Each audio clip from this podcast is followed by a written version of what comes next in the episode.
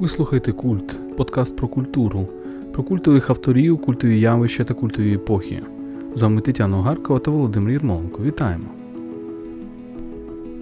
Сьогодні ми говоримо про Шарля Бодлера, поета квітів зла і Денді, який живе та й спить перед дзеркалом, містика і проклятого, паризького фланера та лахмітника, письменника, чиї афоризми гострі, як лезо, улюбленця ангелів та повій.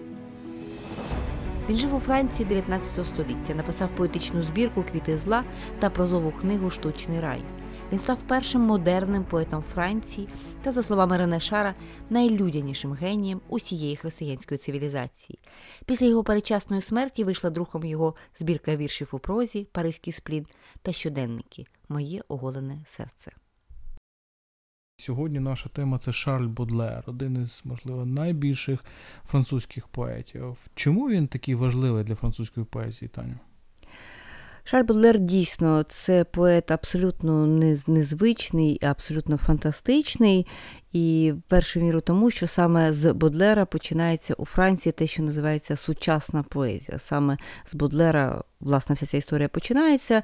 Поль Валерій багато років після смерті Шарля Бодлера говорив, що, можливо, Шарль Бодлер і не є найважлив... найвизначнішим французьким поетом, але він однозначно є поетом найбільш важливим. І коли він це говорив, він мав на увазі, що саме з Бодлера починається ця славнозвісна модерніте, сучасна поезія. Це саме з Бодлером французька поезія починає звучати. Е, в усій Європі, і вона стає поезією міжнародною, вона стає європейською поезією, вона стає тим, що я називаю поезією на експорт. Так? Щодо самої Франції, е, Бодлер був надзвичайно скептичним. Він дуже часто в своїх текстах казав, що там мені нудно у Франції, тому що тут всі схожі на Вольтера. Тут можна прочитати таку іронічну репліку щодо французького просвітництва, яке видавалося йому занадто занадто сірим, пласким і нецікавим, але водночас дуже цікавим є е, критичний цей діалог е, Бодлера із французьким романтизмом так, з Віктором Гюго, ми всі прекрасно знаємо.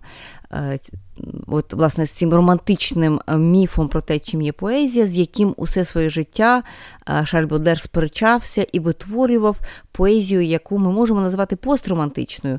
Але простіше нам сказати сьогодні, що це є перша сучасна поезія, яка, коли ми сьогодні читаємо її, вона теж видається надзвичайно сучасною. Але от е, я думаю, тим людям, які мало знають про Бодлера, принаймні вони, скоріш за все, знають таку збірку, яка називається Les Fleurs du Mal, так? тобто квіти зла. І от, можливо, завдяки цій збірці Бодлер і увійшов в історію світової поезії. А чому такий інтерес до слова le mal, до слова зло?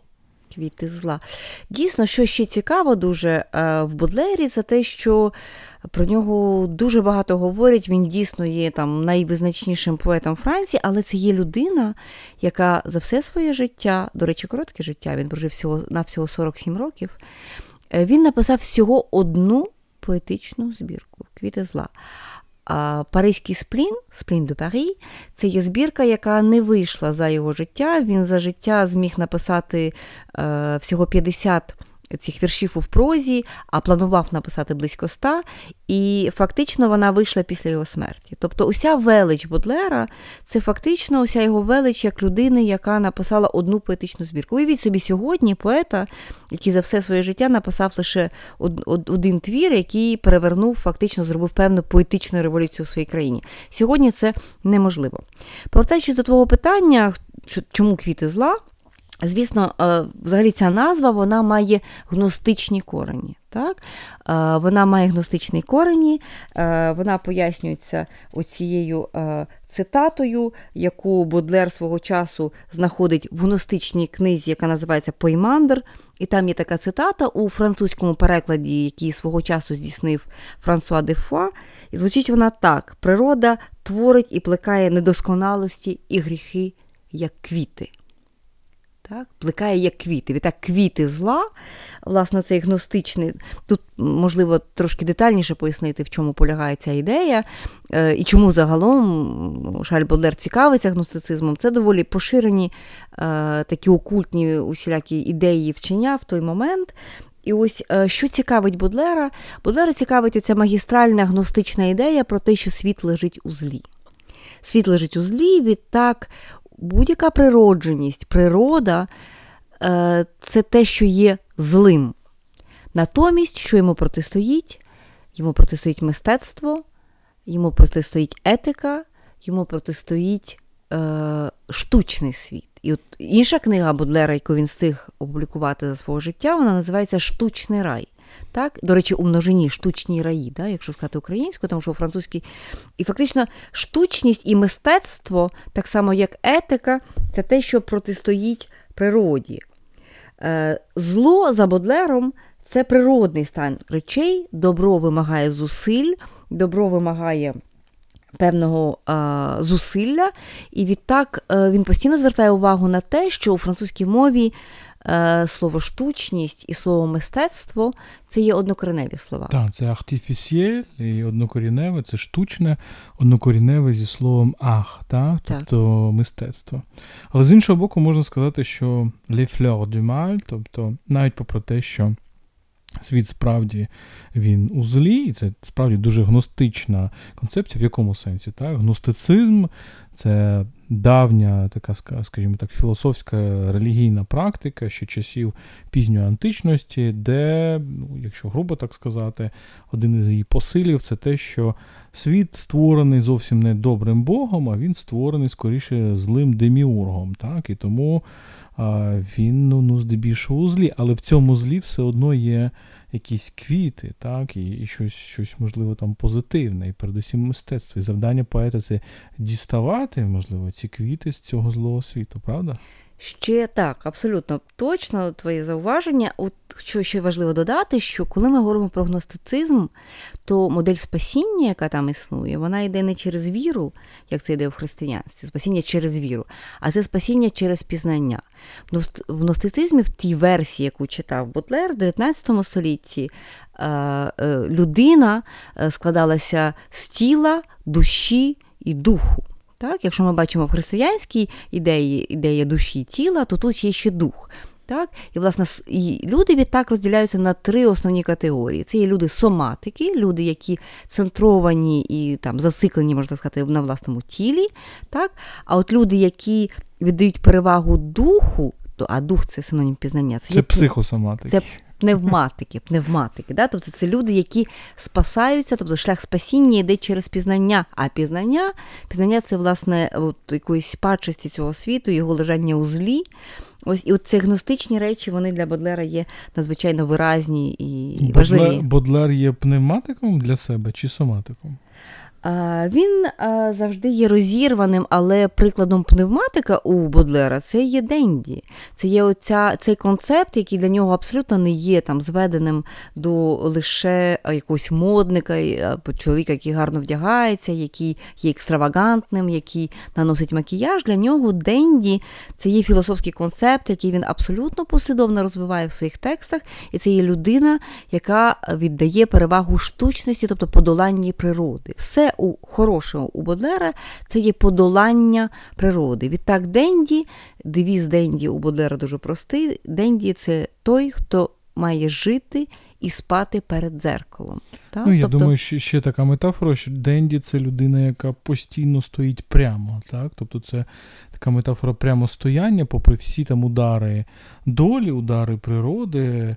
Денді якраз дуже сильно протистоїть цьому. Так? І насправді в, в тій культурі тогочасній тогочасної Франції 19 століття, ну, мовно кажучи, там середина 19 століття, е, цей образ Денді він е, не є тільки Бодлерів. Там можна згадати Атоса у у Дюма, так, з трьох мушкетерів. От Я коли був е, хлопчиком, то для мене це був найпопулярніший літературний герой. Тому що це аристократичний етос. так?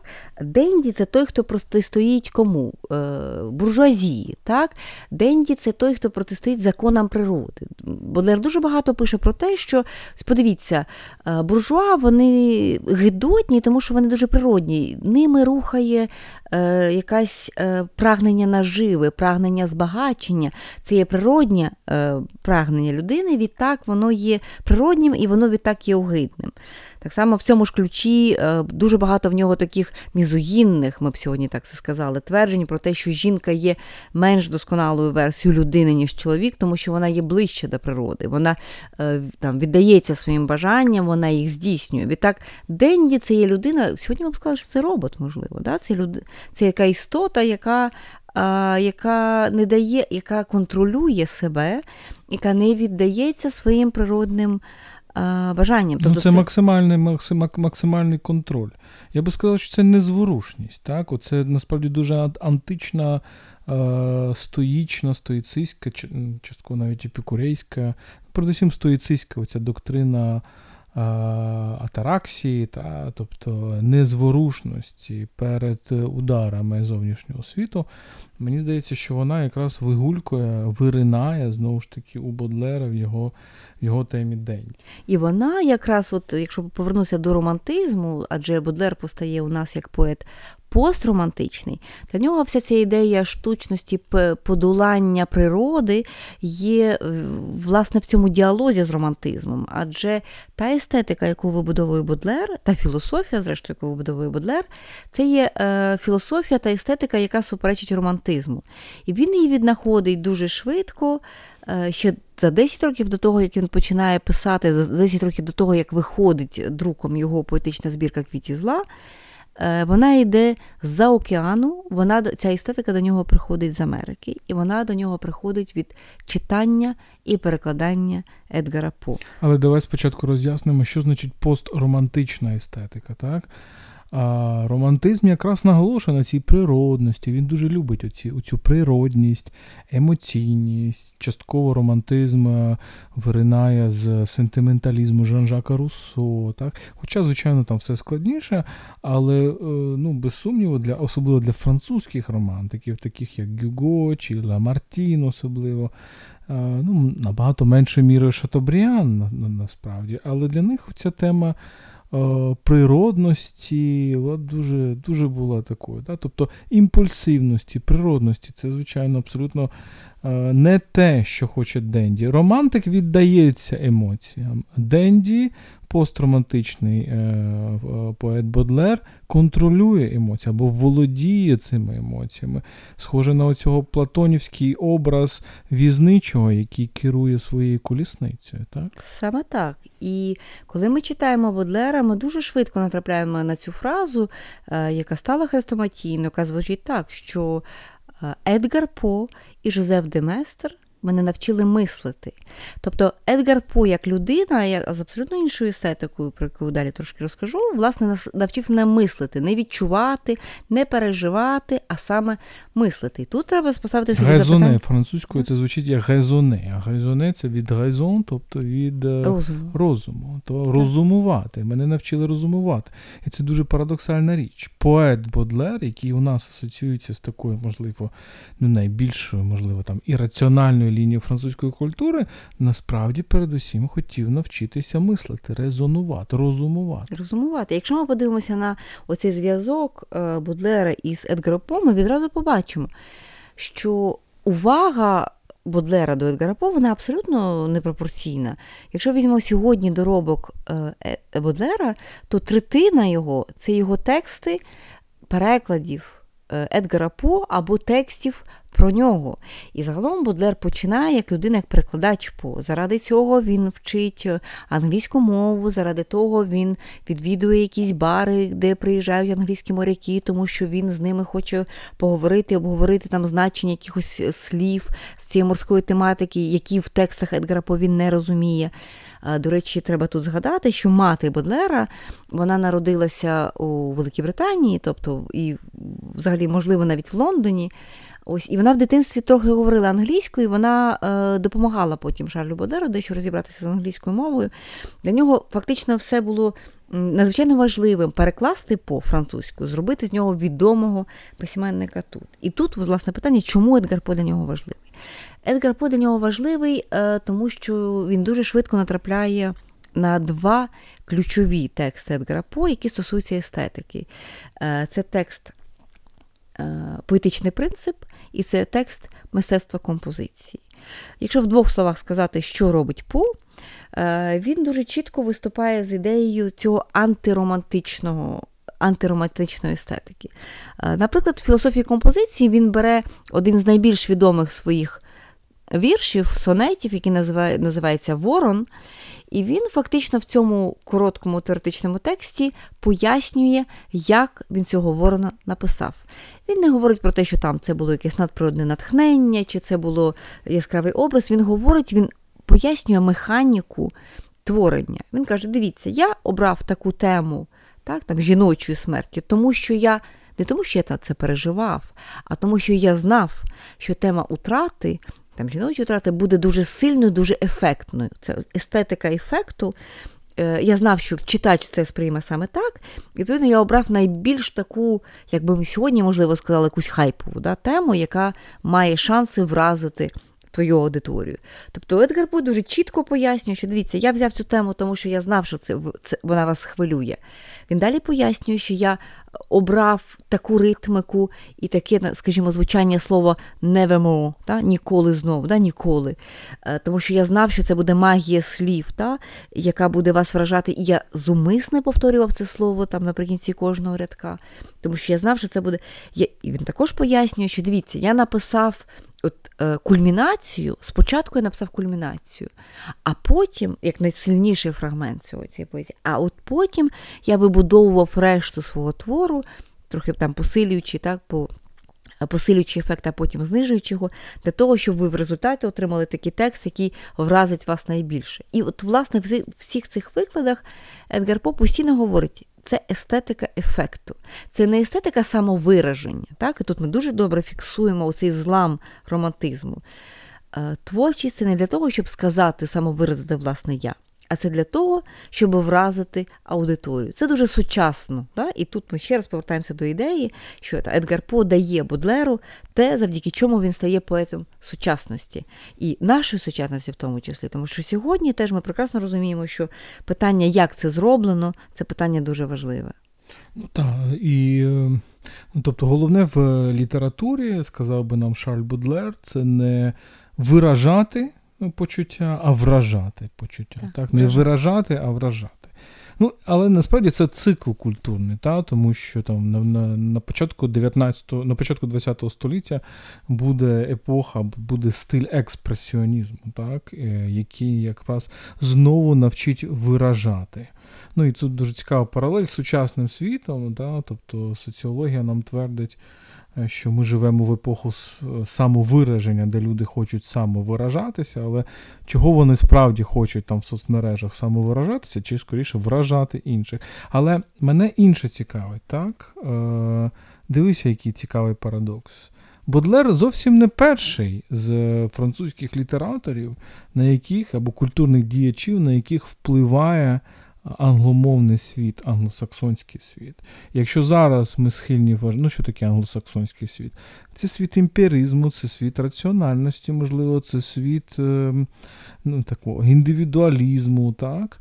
То для 19 століття це було зовсім не так. Або там англосаксонський світ це центр, да? це якийсь центр мас культури якому там Франція часто протистоїть, то для 19 століття це зовсім не так, тому що ну, ну згадай Шатобріана, Шатобріан, який, якого, на якого дуже вплинула британська література, на якого його перебування в Британії і його подорож до Америки. Або, наприклад, Байрон, який був страшенно популярний у Франції. І Байронові сюжети, власне, зокрема, сюжет про його знаменита поема про Мазепу, про яку ми, можливо, будемо в одному з наступних випусків говорити, впливає на французький живопис. Делакруа, Жеріко, багато інших, а, або на літературу Віктор Гюго під під впливом Байрона. Та? Тобто англійський американський світ це скоріше такий світ, який протистоїть цьому французькому просвітництву, який десь там на периферії і трошки дикий. І мені здається, оця дикість, оця якась е, стихійна дикість, вона французів і, і захоплює. Так. Однозначно, однозначно, тут є ще один важливий нюанс, який я хотіла підкреслити. Коли ми говоримо, все-таки повертаючись до естетики ефекту, да, до того, що поезія має вражати, а не виражати, е, що дуже помітно і що дуже в контрасті у Будлера порівняно з сучасними його поетами, це, наприклад, той факт, дуже простий факт, що він ніколи не датує своїх поезій. Коли ми подивимося на цю збірку квіти зла, ми маємо дуже чітко розуміти, що це не є лірична поезія у сучасному розумінні цього слова. Це не є поезія, яка відображає, тому що що виражає датування поезії. Це виражає відповідність цього ліричного почуття певній даті, певний, е, певному моменту в біографії самого поета. Натомість, і це також важливе питання, Бодлер пише лише одну поетичну збірку за своє життя. І те, що нам стверджують його е, дослідники, його біографи, вони кажуть, що насправді існує величезна кількість копій і переписаних власне цих кожного, кожного з фрагменту цієї збірки. Це означає, що перед можливістю написати новий твір і вдосконалити старий, він завжди віддавав перевагу можливістю вдосконалити старий. Так? Тобто, Ця збірка має певну архітектуру також, дуже чітко продуману, яка не є прив'язаною до його особистої історії. Іншими словами, це є така знеособлена поезія. Це є поезія, в якій Бодлера, як як людини, як поета, як ліричного я, він би волів, щоб його там взагалі не було. Щоб це була поезія, яка буде абсолютно відірвана від його власної біографії. Те саме ми бачимо одночасно у французькій літературі в фігурі Флобера. Так? Абсолютно. Бодлер і Флобер це до певної міри така така паралель. Між іншим, вони поважали один одного і дуже з інтересом ставилися до один до одного. Але те, чого нас вчили в школах, мовляв, там Флобер це французький реалізм, а Бодлер це щось інше. Е, воно ігнорує от, от цю зміну, про яку ти говориш, тому що обидва вони йшли від образу цього я, яке себе виражає, в бік твору. Для них головна мета це твір і досконалий твір. І тут Флобер і Бодлер вони прагнули досконалості твору. абсолютно. От Що каже Бодлер? Він каже, е, що він вичитує Едгара По. Едгара По в іншому тексті поетичний принцип є така максима, що таке мистецтво, що таке поезія. Поезія, аргументує Едгар По, це ритмоване творення краси. Тож ритмоване творення краси це не є ані самовираження, ані боротьба за важливу соціальну ідею, ані боротьба за якісь там рівні права. Тобто це не є поезія, яка впливає на зовнішній світ. Тобто це є суто витворення краси, яка є абсолютно самодостатньою. І ось тут, е, коли ем, у Бодлера є ще збірка, яка називається Паризький сплін. Е, я хочу зачитати один маленький фрагмент, який називається Вікна, і через цю метафору мистецтва як вікна пояснити, зрештою, що таке естетика Будлера. Той, хто дивиться з вулиці на прочинене вікно, ніколи не побачить стільки всього, як той, що дивиться на вікно зачинене. Не існує нічого глибшого, таємничішого, пліднішого, темнішого, запоморочливішого, ніж вікно, освітлене свічкою. Все, що можна побачити на сонці, завжди менш цікаве, ніж те, що відбувається за шибкою. В цій чорній або ж освітленій дірі життя живе, життя мріє, життя страждає. За хвилями дахів я запримітив зрілу жінку. Вже у зморшках, бідну, постійно схилену над чимось. Вона ніколи не виходила. За її обличчям, її одягом, її рухами, за майже нічим намагаюся відтворити її історію чи радше її легенду. Часом весь у сльозах я розповідаю ту легенду самому собі. Якби це був бідний старий чоловік, я так само легко розповів би і його історію. І я йду до сну, гордий з того, що жив і страждав не в собі, а в комусь іншому. Ви, можливо, скажете мені, а ти певен, що твоя легенда є правдою? Та хіба важливо, якою може бути реальність поза мною, проте вона допомогла мені жити, відчути, що я є і ким я є. Це дуже цікаво. Справді, цей образ е, погляду у вікно за яким щось відбувається. Він, звичайно, дуже Едгар Поївський, якщо можна так сказати. Потім ми бачимо дуже багато. Я пам'ятаю, наприклад, у Андрея Бретона в його Наді, або Надя, або Наджа, як по-різному називають. е, теж цей образ, так? Тобто, як персонаж дивиться у вікно і там щось бачить. Але цікаво, от я подумав про Едгара По. Едгар По насправді набагато більш імпресіоністичніший е, письменник, ніж ніж Шарль Бодлер. Тобто він написав набагато більше. Його тексти вони набагато, ну, скажімо так, таке враження, що е, вони творяться. Тобто він не, не хотів е, створити там якийсь ідеальний. Один ідеальний твір. Так? Можна сказати, що те, що не зробив Едгар По, наприклад, в детективному жанрі, бо саме Едгар По е, народив сучасний детектив, якого ми знаємо, те потім зробив Конан Дойль і фігури Шерлока Холмса. Е, насправді, от, цю фігуру детектива, який по дрібницях розв'язує, це, звичайно, створив не не, не Конан Дойл, а Едгар По, передусім. Але Конан Дойл це довів до завершення, до довершеності, яку Едгар По, можливо, не створив. Але ти говориш про інші збірки Бодлера, ми бачимо, що це вже не вірші. Так? Так. Тобто він пише прозу, і він пише багато поезій в прозі. І у нього фантастично цікаві от такі афорист, афористичні штуки, так? афористичні збірки, на кшталт Mon cœur mis à nu, тобто моє оголене серце, феєрверки і багато інших. Це так? фактично його щоденники. Так. І тут е, дуже важливо сказати, от е, все-таки повертаючись до цієї метафори вікна, що е, свого часу, вже на початку ХХ століття, формалісти, російські формалісти говорили про те, що є два ставлення до мистецтва. Перше ставлення до мистецтва це коли ми сприймаємо мистецтво як вікно у світ. Це те, що ти казав про Флобера і його реалізм. Тобто мистецтво це таке вікно, яке дає нам можливість побачити світ.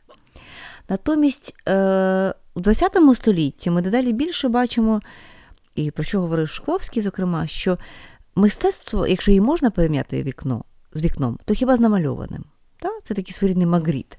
І от про що тут у Бодлера, власне, в цій, в цьому скетчі, в цьому нарисі вікна із Паризького спліну, це власне про те, що він дивиться у вікно, він бачить цю зачинене вікно, він бачить цю стареньку жінку, він придумує її історію. Він міг би придумати будь-яку іншу історію, якби він бачив старого чоловіка. І коли його запитують, чи є ця історія правдивою, він каже: а хіба це має має, різницю, чи має, має це значення. Мені ця історія допомогла жити, відчути те, ким я є і для чого я є. Так? Тобто це є якась така соліпсична історія. Це історія абсолютно нереалістична. Так? Це не є історія про те, що нам поет розповідає про те, що він бачить. Це історія про те, що він використовує світ. Насправді, як певне збільшуване скло для того, щоб побачити речі в собі так, а не для того, щоб розповісти. Тобто тут він е, рівно віддалений, я би так сказала, і від романтизму, який є ідеєю самовираження, так, але він також є рівно віддалений і від реалізму, так, як від ідеї вікна, так, яке. Е, крізь яке ми бачимо реальність і крізь яке можемо щось побачити. Це теж дуже важливо. Тобто, оцей постромантичний Бодлер це щось от на далекий і від романтизму, і від реалізму. І ще одна дуже важлива річ. Яку варто зазначити щодо Бодлера, тому що так з нашого, е, з нашої розмови випливає, що це взагалі якийсь такий геній е, ефекту і реальний естетики ефекту. Це не зовсім так, тому що з іншого боку, Інтерпретатори Бодлера дуже часто звертали увагу на його надзвичайно такий людяний бік. Да? Наприклад, Рене Шар, це поет ХХ століття, він називав Бодлера, можливо, найлюдянішим генієм усієї християнської цивілізації. Оцей людяний та, такий якийсь е, аспект в ньому є. І що дуже помітно, і що дуже важливо можливо сказати, у Шарля Бодлера дуже багато страждань да, в його поезії, квіти зла, страждання, бідні, очі бідняків, е, ну, бити жебраків і так далі. Дуже багато таких, таких тем. Але з іншого боку, що помітно у нього, це те, що це є поезія страждання, позбавленого будь-якої видимої причини. Тобто, коли про Бодлера говорить як про проклятого поета з легкої руки Верлена, то це є дуже дивне страждання. Звісно, страждань в поезії завжди було багато. Так? Але що дуже нове у Бодлера, оцей стан страждання, який не має ані причини, ані мети. оцей стан спліну, да, оцієї закинутості в світ, це страждання від буття, да, яке не не може бути катарсису, не може бути звільнення, не може бути позбавлення цього. Да, Це от перебування в цьому стражданні безпричинному. Да, Це теж дуже нове, Тому... якесь модерне почуття, яке ну, важливо теж зафіксувати. Ну, Коли ми говоримо, що українська література 19 століття вона сповнена стражданням. Я відповідаю постійно, що вся європейська література 19 століття вона сповнена стражданням, бо епоха була така, і вона дуже цікава в цьому сенсі. Ми не зрозуміємо нашої епохи, якщо ми не не будемо дивитися тоді в 19 столітті, тому що це епоха, яка намагалася осмислити страждання, навіщо воно потрібно, в чому його причини і так далі. І от ти згадала. Е, згадала. Ну, і з цієї філософії народилися всі там доктрини соціальні по визволенню з цього страждання. Але ти згадала Жозефа Деместра, так, е, і фразу Бодлера, що Едгар По і Жозеф Деместр мене навчили мислити. Це дуже цікава ця друга фігура. Це один із найбільших контрреволюціонерів французьких, і взагалі ідол, можна сказати, оцієї е, ну, католицької, дуже гострої на язик, дуже гострої на метафори а, е, лінії мислення і лінії естетики, яка для Франції дуже важлива. Жозеф Деместр один із найвпливовіших мислителів для 19 століття. Ну, він починав в кінці 18-го. Але у нього одна з його тем це тема, яка французькою звучить як реверсибіліте де douleur. Тобто я, ну, можна її перекласти як. Взагалі-то це давня християнська тема того, що в суспільстві є люди, які страждають більше за інших, тому що вони страждають за гріхи інших, за провини інших. Це, Це святі, це мученики і так далі. Тобто це тема спокути, це тема, що хтось страждає за провини інших. І у Бодлера є вірш, який називається Гайверсібіліте. І я можу зачитати його перший, першу строфу французькою спробуємо, так? Ange plein de, plein de gaieté, connaissez-vous l'angoisse, la honte, les remords, les sanglots, les ennuis, et les vagues terreurs de ces affreuses nuits qui compriment le cœur comme un papier, papier qu'on froisse. Ange plein de gaieté, connaissez-vous l'angoisse. Я, звичайно, не не ас в читанні французькою мовою, але ви можете відчути оцей ритм, ритміку і фантастичну якусь красу. Просто. І музичність. І музичність. І це те, що об'єднує Флобе, Флобера і Бодлера, тому що і Флобера. Флобер абсолютно неперекладний, тому що він дуже переживав за цю сонорність, за цю звук його прози, так само, як і Бодлер. Але яка головна тема цього сонету? Це те, що от він звертається оце, до теми проклятого поета, він звертається до ангела, який каже Анж план до гейте, тобто ангели, у якого так багато радості. Чи знаєте ви страх, чи знаєте ви а, докори сумління, чи знаєте ви оцей сплін, лезаньві, тобто меланхолію, можна сказати, які а, стискають ваше серце ком ампап'є конфрас, тобто як як шматок паперу, який ми е, скомкуємо. да, отак. І і це така філософія, теж дуже гностична, можливо, містична, що ми, земні люди, а особливо поети, особливо ці творчі люди, страждають задля того, щоб ці ангели десь на на небесах чи, може, на іншому куточку світу були радісні. так? Да, Оце тема страждання, так, і це тема християнська. Да? Це тема, ну, окрім того, що вона агностична, це є тема християнська, і саме вона дає підстави, е, вкотре звертатися до ідеї про е, Бодлера католика. До Бодлера католика е, цих тем багато в його поезії, але, от, можливо, з окремої уваги заслуговує його книга Штучний рай яка описує, по суті, це є книга-експеримент. Книга е, написана про те, як на людську психіку е, впливають наркотичні речовини, опіум, гашиш, як на нього впливає вино. І е, це книга дослідження, яка показує, що подивіться, людина людина природня, людина, якою вона є, це така посередність. Натомість ці штучні речовини дають що? Дають нам величезну силу уваги і величезну уяву, якою ми не можемо отримати завдяки нашим природним здатностям. І все начебто підводиться до думки, що подивіться, це є штучний рай, навіть в множині штучні раї, які дають нам, власне, оці всі новітні на той момент новітні винаходи. Але наприкінці цієї книги. Е, Шарль Бодлер сам себе запитує: а скажіть, будь ласка, а чи можемо, чи вартує наше спасіння, е, чи можемо принести в жертву наше вічне спасіння е, оцим речовинам? Тобто проблема вічного спасіння, життя після смерті це тема, яка залишається в нього як питання. Так, це немає, тут немає ствердження, але це питання залишається для нього відкритим. І питання штучний рай, да, чи не, не здійснює він да, якесь певне богохульство, називаючи райським, да, той стан, якого досягає людина завдяки там, штучним речовинам, зрозуміло, що церква це засуджує. Ця проблематика в нього є. Як і проблематика, от, власне, е, страждання, і потім абсолютно не випадково цю Бодлерову естетику вона переходить в декаданс.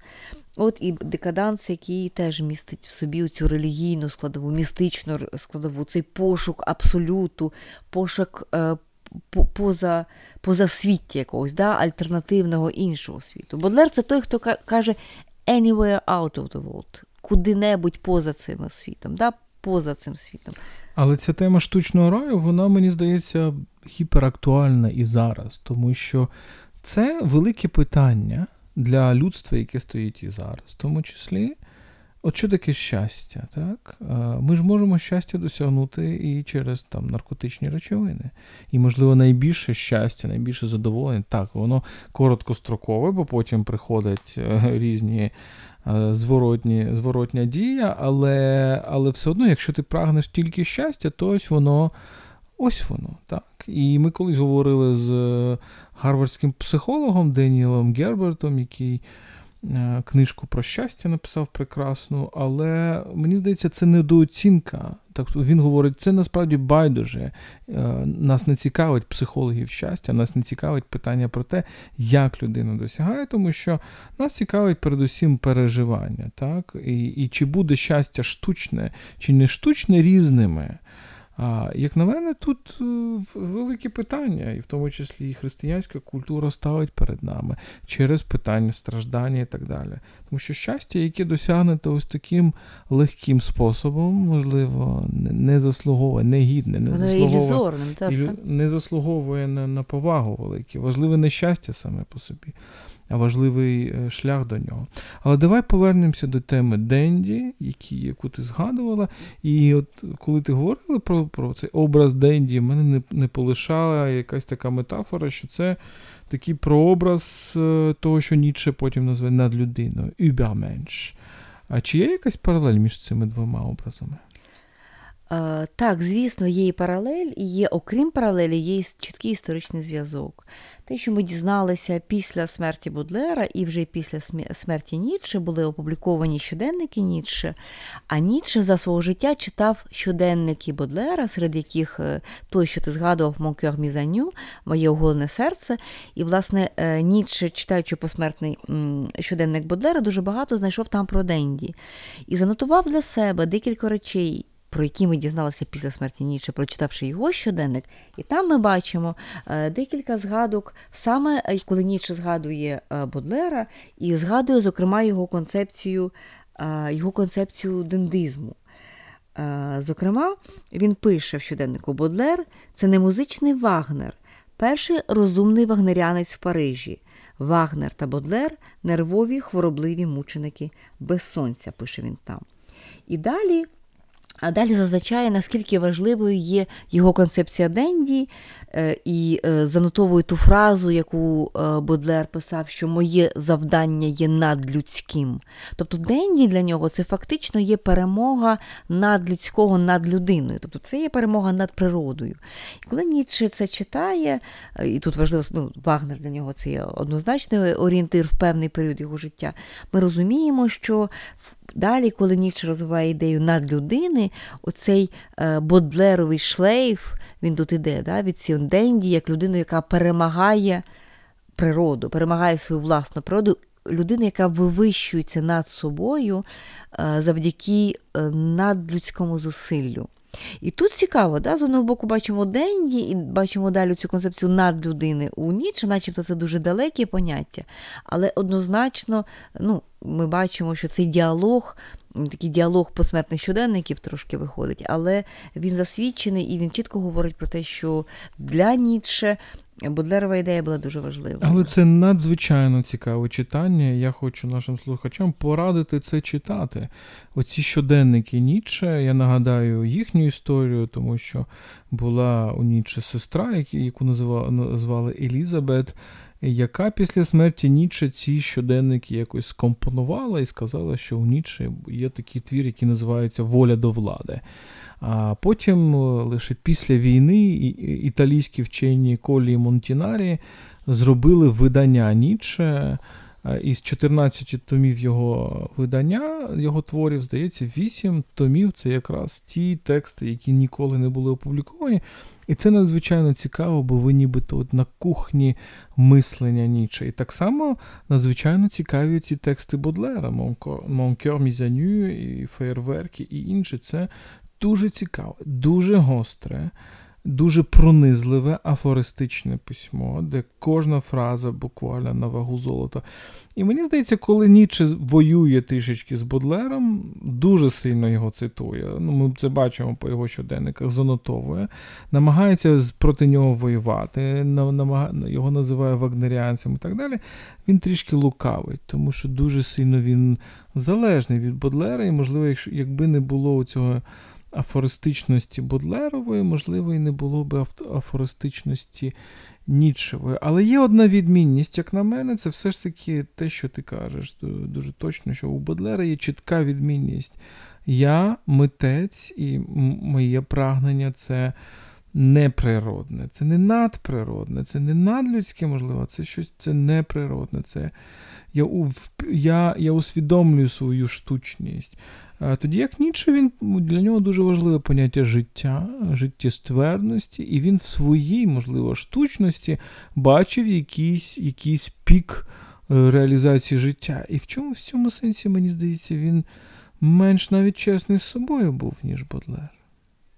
Так, можливо. І ще одна річ, яка, на мою думку, єднає Ніцше і е, Бодлера, це тема е, ідеології. Так? У, В останній збірці Бодлера, як я вже говорила, Прескісплін, який ніколи не був опублікований за його життя, це поезія в прозі, є абсолютно фантастичний е, нарис, який називається Кожному своя химера.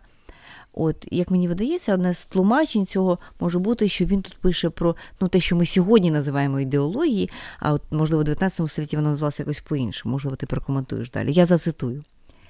Кожному своя химера. Під сірим небом під сірим громаддям неба, посеред широкої запиленої рівнини, де не було ні доріг, ні трави, жодного будяка або кропиви, я зустрів велику групу людей, що згорблені кудись йшли. Кожен із них ніс на спині величезну химеру, таку важку, як мішок борошна, чи вугілля, чи спорядження римського піхотинця. Та жахнюча потвора не була незворушним тягарем. Навпаки, вона охоплювала і стискала людину своїми пружними і сильними м'язами, своїми величезними кігтями впивалася в груди свого носія. Її неймовірна голова здіймалася над чолом людини, ніби один із тих лячних шоломів, якими давні воїни сподівались посіяти жах серед ворогів. Я звернувся до одного з них і спитав, куди ті прямують. Той відповів мені що ані він, ані інші нічого не знають, але, очевидно, вони кудись ідуть, оскільки їх підганяла непереборна потреба йти далі. Дивна річ, ніхто з цих подорожніх не виявляв невдоволення від того, що їм у шию вчепилася хижа тварюка, яка ніби прилипла до спини. Здавалося, що кожен сприймає своє чудовисько як частину самого себе.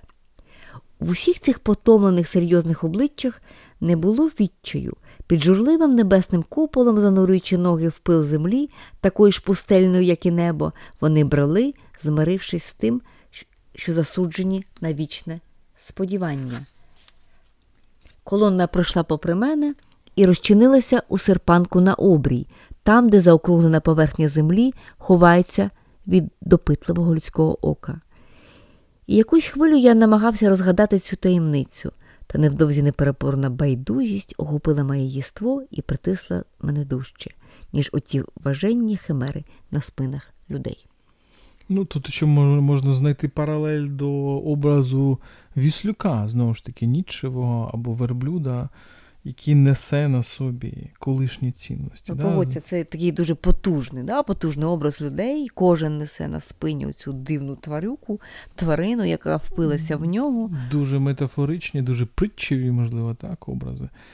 Ми при- читаємо ці українські переклади завдяки книзі Паризький сплин Шарля Бодлера, яка вийшла нещодавно, ну, у 2017 році в видавництві Комубук. Е, Переклав з французької Роман Осадчук, е, дуже такий гарний переклад. І Таня Огаркова, моя співрозмовниця, написала передмову. Тут також є есей Вальтера Біняміна, зокрема, і про Шарля Бодлера. Ну, ось такий цей наш герой, Шарль Бодлер. Знову ж таки, повторюся, ну, можливо, справді найпотужніший, найвідоміший французький поет, чи принаймні один з, і поет, якого досі читаємо, хоча понад 150 років минуло, досі читаємо з якимось захватом, принаймні я читаю з цим захватом. Йому справді вдалося створити досконалі вірші. Так, дійсно, дуже багато дискусій про Бодлера лунає і далі. Але що варто пам'ятати, що його наступник, дуже бунтівний і революційний Артюр Рембо, е, про Шарля Бодлера напише так: Шарль Бодлер, король поетів, справжній Бог.